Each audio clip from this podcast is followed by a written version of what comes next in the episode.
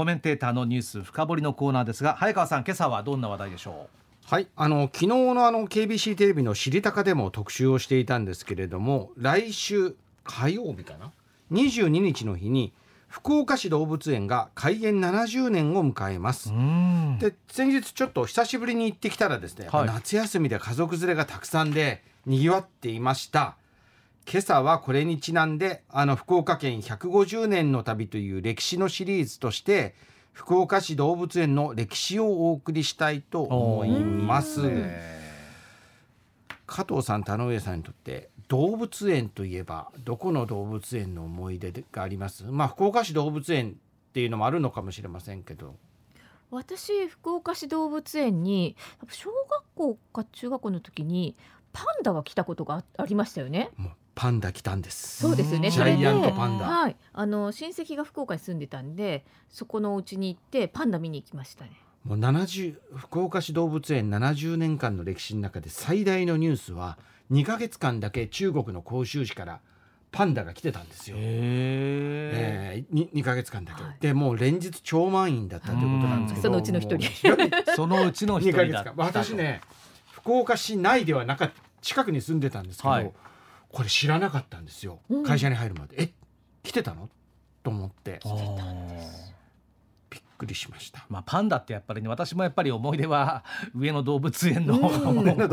パンダっていうのはねやっぱりまず浮かびますよ、見に行ったの。で私にとってみればその福岡市の近郊に住んでたので、はい、やっぱもう遊具があるじゃないですか動物園って、はい、子供の乗り物、うん、豆汽車とか、うん、ああいうのにね乗るのが楽しみで動物を見るまあちょっと見てもうすぐ遊具ですよ。豆汽車とかメリーゴーランドとか乗ってね。小さな頃っていうのがやっぱりちょっと思い出としてはありますね。あと遠足も行きましたし、ね、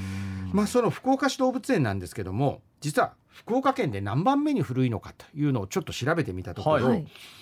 あの日本動物園あ日本動物園植物園協会というのがありましてそこのホームページによると福岡県内には5つ動物園がありまして、はい、福岡市に南公園と海の中道2つあって、うん、その他北九州市と久留米市と大牟田市にあるんですけどもこの中で実は一番早く開園したのは北九州市小倉北区の伊東津の森公園にある動物園で戦前1933年昭和8年の10月に開園しています。実はこの伊東津の動物園はですね太平洋戦争の終戦前後に閉園している期間がありました。それから途中で運営が西鉄の伊東津遊園から北九州市に変わるタイミングでちょっと閉じた時期があったんですけれども、はい、まあそれをそれをちょっと多めに見ますと今年開園から90年を迎えるんですね。でその次に古いのは福岡市動物園かなと思ってたら違って1941年に開園した大牟田市動物園。朝です。KBC でよく特集してるんですけども、は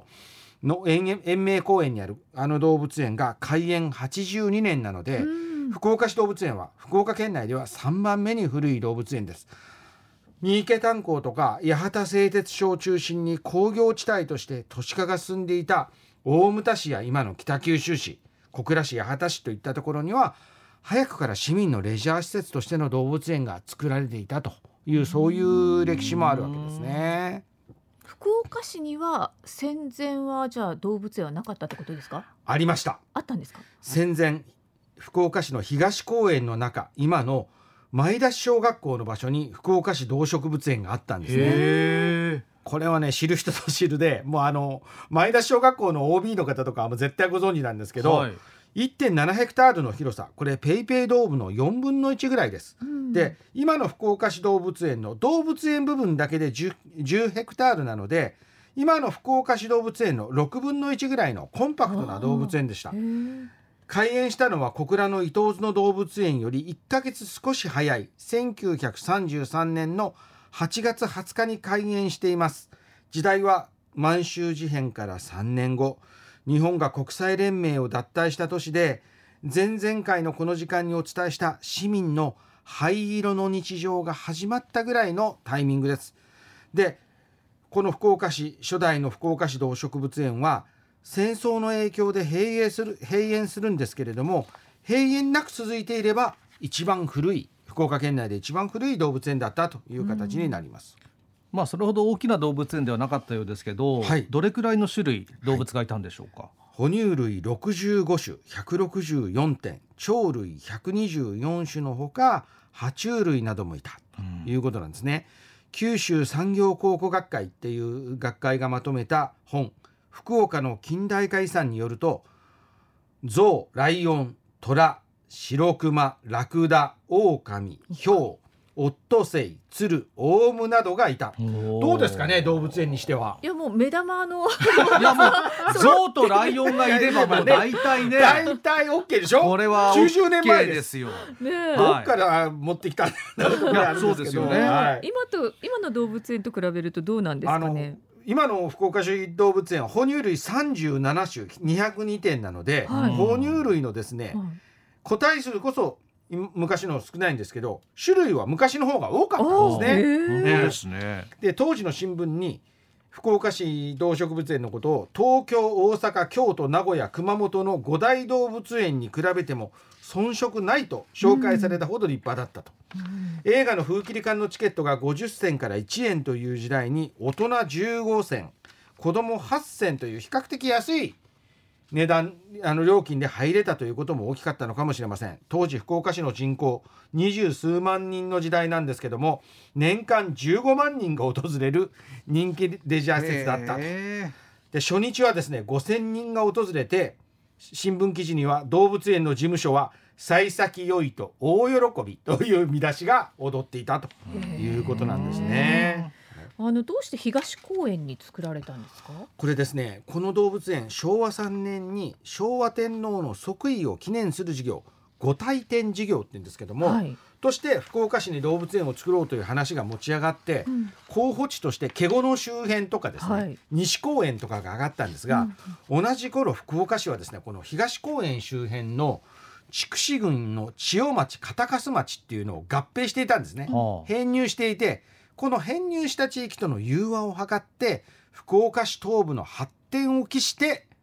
東公園前田市への動物園建設が決まったということなんですね。あの建設費は当時のお金で15万円。えー、お二人には写真を渡してますが前田小学校の敷地には今も当時の正門が残されていますこの像がですねにょにょきっとこうあの本当だ象の頭が象の頭がにょきっと出てるこれドイツの動物園をのどっかの動物園の模したっていうことなんですけど、まあ、今も残ってるということなんですね。その当時の昭和3年頃っていうのは、はい、東公園がじゃあ福岡市の東の端っこっていうことだったんですかね。実はですね、あの福岡市の東の副都心カシーがですね、福岡市になるのは戦後の昭和30年で。あの粕谷郡だった箱崎町が福岡市に編入されたのが昭和15年なので、90年前に動物園ができた頃までは福岡県庁や福岡県警本部のある東公園あたりが福岡市の東端だったんですね。ただ東端とは言ってもこの地区は動物園ができる30年以上前の明治36年に今の九大病院が誘致されて、うん、明治の終わりには博多の川端や天神それから陸軍がいた城内を結ぶ市内電車が通るなど福岡市内ではかなり早くから発展していた場所でもあるんですね。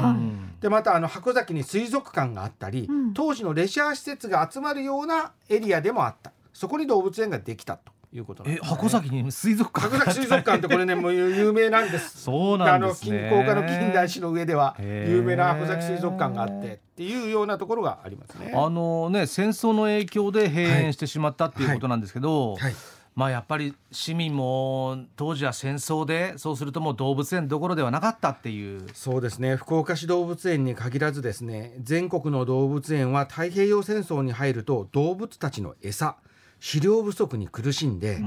福岡市の動物園も戦争が激しくなってまず入園者が減るわけですね。で廃止が迫られて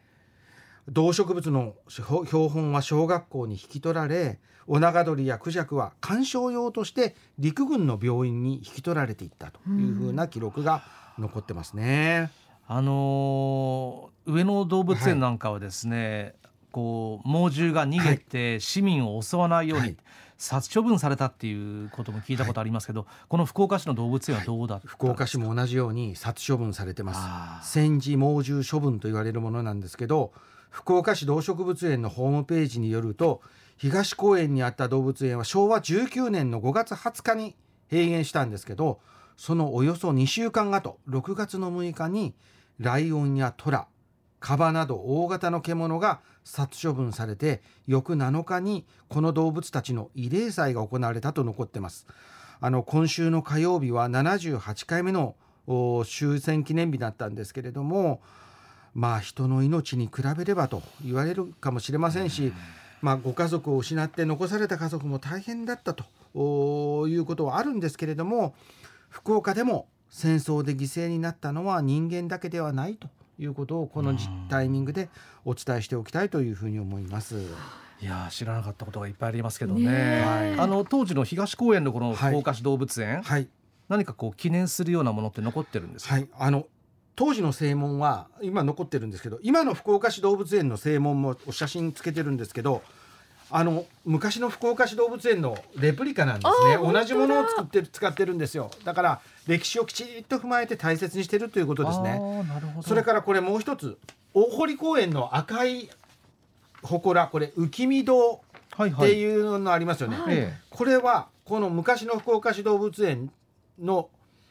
池にあってここからアシカやオットセイを見るために作られたものが大堀公園に移設されてるということでというそういう形でですね戦前にあったちょっと悲しい記憶もあるですね。福岡市動物園のものは大堀公園とか今の福岡市動物園に残っているということです。このようなあの今朝紹介しました福岡市動物植物園の歴史の一部はですね開園70周年記念事業の一つとして今の福岡市動植物園のエントランスホールで紹介されていますので、はい、ぜひご覧になっていただきたいなというふうに思います。以上ニュースここ大事でした。